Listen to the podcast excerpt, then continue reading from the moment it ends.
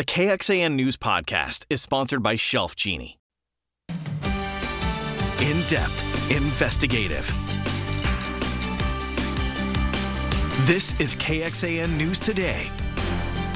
And this is a brand new Monday, a live look outside to start off your day. We are expecting even more rain right here in Central Texas to start off your work week. Good morning. I'm Sally Hernandez. And I'm Tom Miller. All clear right now, but that could be changing later today. Meteorologist Kristen Currie is looking at that. Good morning, guys. Yeah, we've got a chance of rain today and actually a better chance later in the week. So we're encouraged to see this active weather pattern continue. Let me begin with clouds and radar because as you can tell at the moment, most of us dry with a little bit of cloud cover up top. But what am I watching? I'm watching these showers and storms falling apart over the big country. They're slowly approaching Mason County, San Saba County. But as you can see, they're struggling to contain themselves. So we'll see. We'll see if they can actually make it to Austin. My rain chance is low this morning. I do have a rain chance, though, for the afternoon hours. So if we miss out on the morning activity, that's okay. There will be another opportunity later. What are we looking at? Temperature wise, 50s this morning. 50s across most of central Texas, which is not too far from where we started yesterday. Anywhere from one to two degrees on either side of those Sunday morning lows. But your Monday's going to feel pretty similar with 50s and 60s to start and 70s to finish. Yesterday we hit 74 as a high. Today I'm going 75. There's that rain chance you could see it starts fairly low, gets up to about 30% today, meaning the majority of us still stay dry. But there is going to be just enough in our atmosphere to keep that rain chance in the forecast. So some spotty rain to start. We got temperatures warming up through the week. Yes, we finally start talking 80s in the days to come, but there will be a late week cold front, and that late week cold front has our best opportunity of rain for the work week. So coming up in your first warning forecast, we'll talk about everything you need to know as we gear up for a brand new week. It's coming up in just a few minutes. Sounds good. Daniel Perry, that former Army sergeant convicted of murder last week will be issued a date for sentencing today. A judge will decide how long he could be behind bars. But we've also learned Governor Greg Abbott is working to pardon Perry.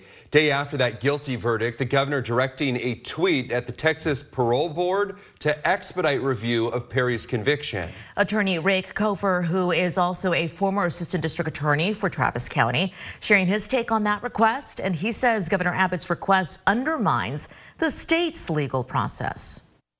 Abbott served on the Texas Supreme Court. He knows Texas law. He knows that what he has proposed to do today is inconsistent with the law. What you're seeing today is purely political theater, and it's sad.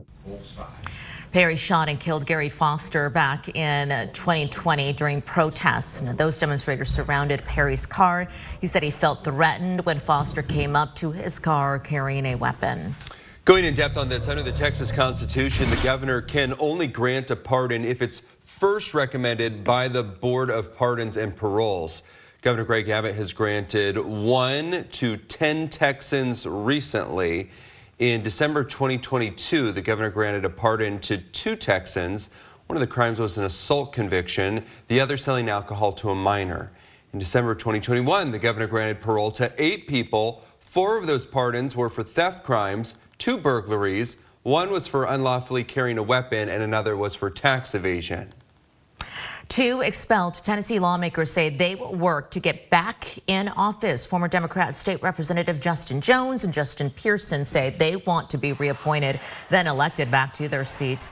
Republican colleagues expelled the two for what they call disorderly behavior on the House floor while rallying for tougher gun control measures. The following mass shooting at the Covenant School in Nashville prompted the protest.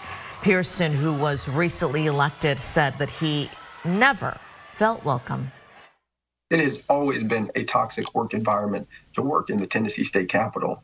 When you have people who make comments about hanging you on a tree and hanging black people on a tree as a form of capital punishment.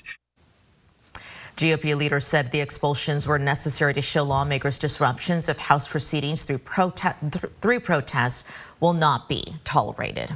Back here at home, you can share your thoughts on bills that would affect LGBTQ plus Texans. Austin's LGBTQ Quality of Life Advisory Commission holding its monthly meeting today.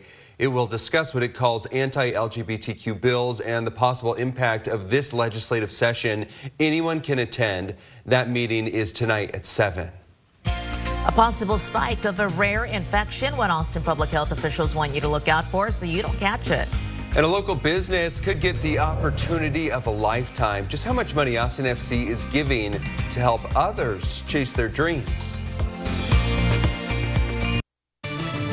Good morning, a live look outside. Looking back at downtown Austin from the KXAN Tower Cam high atop our studios.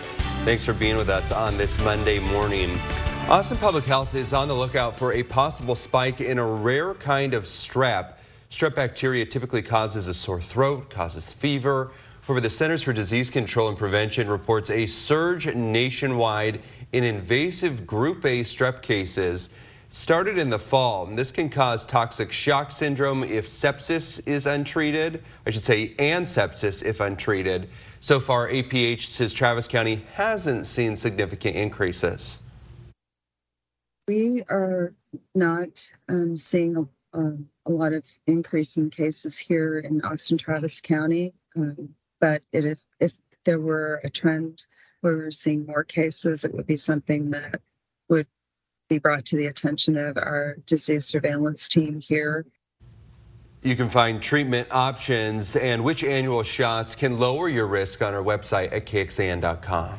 It is Donate Life Month, and today will be declared as Kidney Donor Day right here in Austin. Councilmember Leslie Pool is going to read a proclamation today to make it official in efforts to bring awareness of living kidney donation.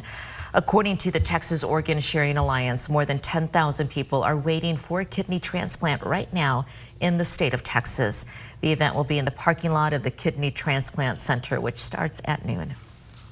It's back to work after a busy Easter weekend for many. Hope you had a nice and relaxing one.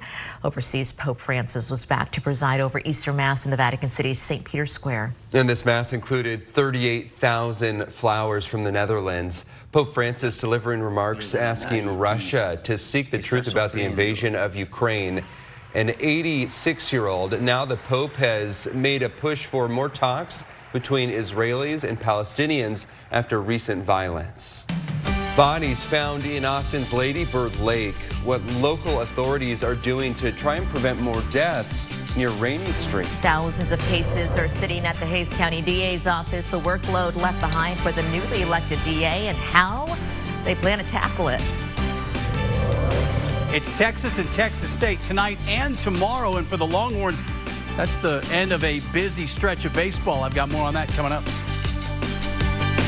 This KXAN News podcast is brought to you by Shelf Genie. I'm Rosie Newberry from KXAN Studio 512. Considering replacing your kitchen cabinets? Struggling to find or reach things? Go to shelfgenie.com slash Austin. Shelf Genie designs custom pull-out shelves for your existing cabinets, adding convenience and value to the most used room in your home. Shelf Genie custom pull-out shelves, everything in reach. This is KXAN Sports, brought to you by Thomas J. Henry. Hi, good morning to you. Busy stretch for Longhorn baseball. In fact, they'll play tonight and tomorrow against Texas State. That's because they thought they'd have Sunday off. The Kansas State series scheduled for Thursday to Saturday, but pushed because of rain, so they had to play Sunday, and it was important. They split the first two, so a series went on the line. And how about Garrett Guillemette? Home run in the first, just like he did against Oklahoma State. But they got more than just the three runs they did last week against the Cowboys on the home run. That is Eric Kennedy. He brings home a pair as they take a 4 to 1 lead on K State. Well, David Pierce didn't get to see it all. He got tossed out of the game, and so did Kennedy. That one more costly. He can't play tonight. Back to the game. Dylan Campbell didn't. He stayed in. Big hit right here. This one kind of busted it open. The ground rule double, but with runners at second and third, both scored, and the Longhorns go on to win at 8 to 2. So they get the series victory over K State. They sit atop the Big 12 standings. Again, it's a busy stretch tonight and tomorrow against Texas State. That's five games in five days. It's so much more fun. Um, it's going to be a challenge for us uh, without a, without an off day that we're used to having um, on a Monday, but we, we look forward to new challenges every week, and uh, we're excited to get ready for uh, Texas State. This is my first time playing against them, but I've seen it all on YouTube and Twitter and all that stuff, and it looks like a fun game, and I can tell you we're really excited for it, especially from last year. Um, tempers were flaring, but we're, we're going to play some good ball, and I know we're really excited for it. Yeah, Bobcat Ballpark will be packed tonight, and then tomorrow they'll turn around and play at the Disch. Back to you. All right, thank you, Roger. Austin FC could help you win $100,000. Team is hosting its Dream Starter competition this summer. This is to help support business ventures. It's the annual initiative that supports entrepreneurs from underrepresented backgrounds. Previous winners you're looking at video there include At Ease Rentals Corporation to support military families and Changing Lanes Driving School, which helps employ commercial vehicle drivers from diverse backgrounds. The application is open through April 21st. Five finalists will be selected next month, and then the winner is announced May 23rd. So get on it, apply if you have a good business idea. Yeah. You want to grow it, grow it with Austin FC. Yeah, it's very cool. I love that they seem so dedicated to the city. Like Yeah. everything they do is Austin focused, Yes. you know? And the city gives back its love. That's true. It's mutual. That is true. Yes, 100%. Let me show you what's going on with your forecast today because right now we are quiet, but we're watching these decaying showers and storms out over the far kind of big country here. Not yet in our hill country, but we'll see if they can hold together long enough to make it. I'm really not anticipating anything super impressive this morning. I think there's a better chance once we hit the afternoon hours. Live look outside our Whittlesey Landscape Supplies weather camera there in southeast Austin, showing us good view of the city. We're not seeing anything in the way of fog issues. 57 degrees, northeast winds, less than five miles per hour, and our humidity uh, up there right now at 96%. I think today is going to feel similar in the afternoon hours to what you felt yesterday. That's forecast high of 75 and a 30% chance of storms and showers, mainly for the later part of today. So again, not discounting what we could see mainly in the hill country this morning with some spot rain, but I'm anticipating a little bit better coverage around lunchtime and beyond. Not everybody's going to see the rain today, but it's a 30% chance of showers and a few isolated storms, not expected to be severe. I'm not seeing this setup for severe weather, which is the good news. But as far as the timing goes, all of this pretty much clears late night, and we're waking up tomorrow with a mix of sun and clouds. How much rain could we see? Well, anywhere from a few hundredths of an inch to about a quarter of an inch. There's the potential, very low potential. We see up to an inch of rain in very isolated spots, but that's if and only if we get a downpour in here. I think in general, it's a safe bet that we're going to see just very light rainfall amounts. So let me take you through the week. Tomorrow we'll go with another low rain chance. Wednesday looks mainly dry, as does Thursday. But once we get into Friday, there's going to be a storm system passing to our north that brings us some rain chances late in the day, more so Saturday. Saturday at the moment, looking at the wettest and best chance of rain, and that's going to be at 40%. How much rain could we see between now and the end of the weekend? Maybe about three quarters of an inch to an inch. So this week isn't trending super wet, but at least we have a couple of rain opportunities being today and again on Saturday. So your seven day forecast is a 30% chance of storms and showers with highs in the mid 70s. Same thing tomorrow, upper 70s Wednesday. Finally getting our 80s back come Thursday. And then you'll notice the rain chances picking up Friday into Saturday. Next cold front takes off about 10 degrees from our highs, leaves us in the mid 70s with a mix of sun and clouds to finish the weekend. Hey everyone, joining me now is Ed Buskey, who is the Director of Marine Science over at UT. Thank you so much for being here. We want to talk about all things about seaweed. We hear a lot of the headlines out in the Gulf, kind of taking over uh, some of the beaches in in Florida. Can you can you tell me what you know about it? Why is it so large in size right now? The bloom is caused by a species called sargassum. Anyway, it has sort of a unique characteristic in that it can just float uh, in the ocean. It has uh, little gas bladders called pneumatocysts that allow it to float at the surface. And so you can actually track this big blob of seaweed heading towards Texas from satellites. And so that's why they have a pretty good idea about the size potential for the bloom this year. Right? What do, what do plants need in order to grow? They need sunlight, they need water, and they need nutrients primarily things like nitrogen and phosphorus that you put in your fertilizer that you use in the garden. So obviously a plant like that that grows at the surface of the ocean has plenty of sunlight because it's right at the top of the of the water column. And so the main source that causes these blooms, we think, is an increase in nutrients in coastal waters that are then ending up in the basically the area where, where these things grow is just above the equator. I guess rain events and flooding when that pours into the Gulf that contributes to the increased amount of algae blooms. So you, you've probably heard of the dead zone at the Mississippi River. So that's caused by excess nutrients going into the northern Gulf. So the loop current takes some of that out of the Gulf of Mexico and, and sends it into the Atlantic, into the area known as the Sargasso Sea. So that can be one contributing factor to the nutrients. It's also thought uh, that the Amazon River, as well as the Congo rivers, also send uh, excess nutrients now into the into the northern part of the Atlantic where this bloom forms. So there are a number of potential sources.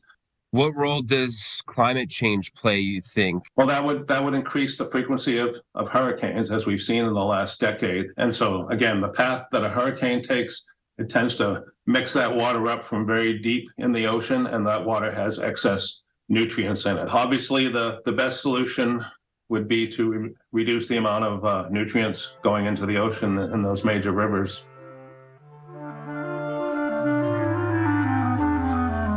Thanks, Sean. All right, you're going to notice more Austin police patrolling the Rainey Street area at night after two bodies were pulled out of Lady Bird Lake right by there within recent weeks. Police say there's no evidence of foul play here. Both cases still under investigation. Just the latest, though, in some new safety measures along the trail. Others include temporary fences with caution signs, more lighting as well. People who walk along the trail say the patrols will help them feel safe, but they also wonder what else the city can do. Police say these patrols will take place indefinitely. And going in depth here, the city says there have been five different late night or overnight drownings near Rainey Street since 2014. Those two this year, plus three between 2014 and 2018. All of those deaths ruled accidental. Circumstances surrounding the deaths varied, but factors they had in common were easy access to the lake and also alcohol. The district attorney in Hays County is dealing with a backlog of more than 5,000 unfiled criminal cases, some dating back two years and haven't been assigned to a prosecutor yet. And KXAN Sarah Alshay explains how this happened and what the district attorney is now doing to fix it. Thousands and thousands of cases at the Hays County District Attorney's Office. It was just waiting in a stack waiting in a pile of other cases. Going years without being touched. It goes from, you know, murders to smoking a joint, right? I mean, the whole range. Newly elected Hays County DA Kelly Higgins says they have a backlog of over 5,000 unfiled criminal cases. One of them was an involuntary manslaughter charge that dated back to January 2022. He says the family of the victim went a year without hearing from the DA's office. Our office had not done anything about um, an accident in which her son, her son in his 20s, was killed. DA Higgins says previous administrations would spend 12 to 14 months building an entire case file before letting an attorney look at it. Now they are trying to speed up the process. We want to pick one up, spend a few minutes reading what it's about, and make a decision. Either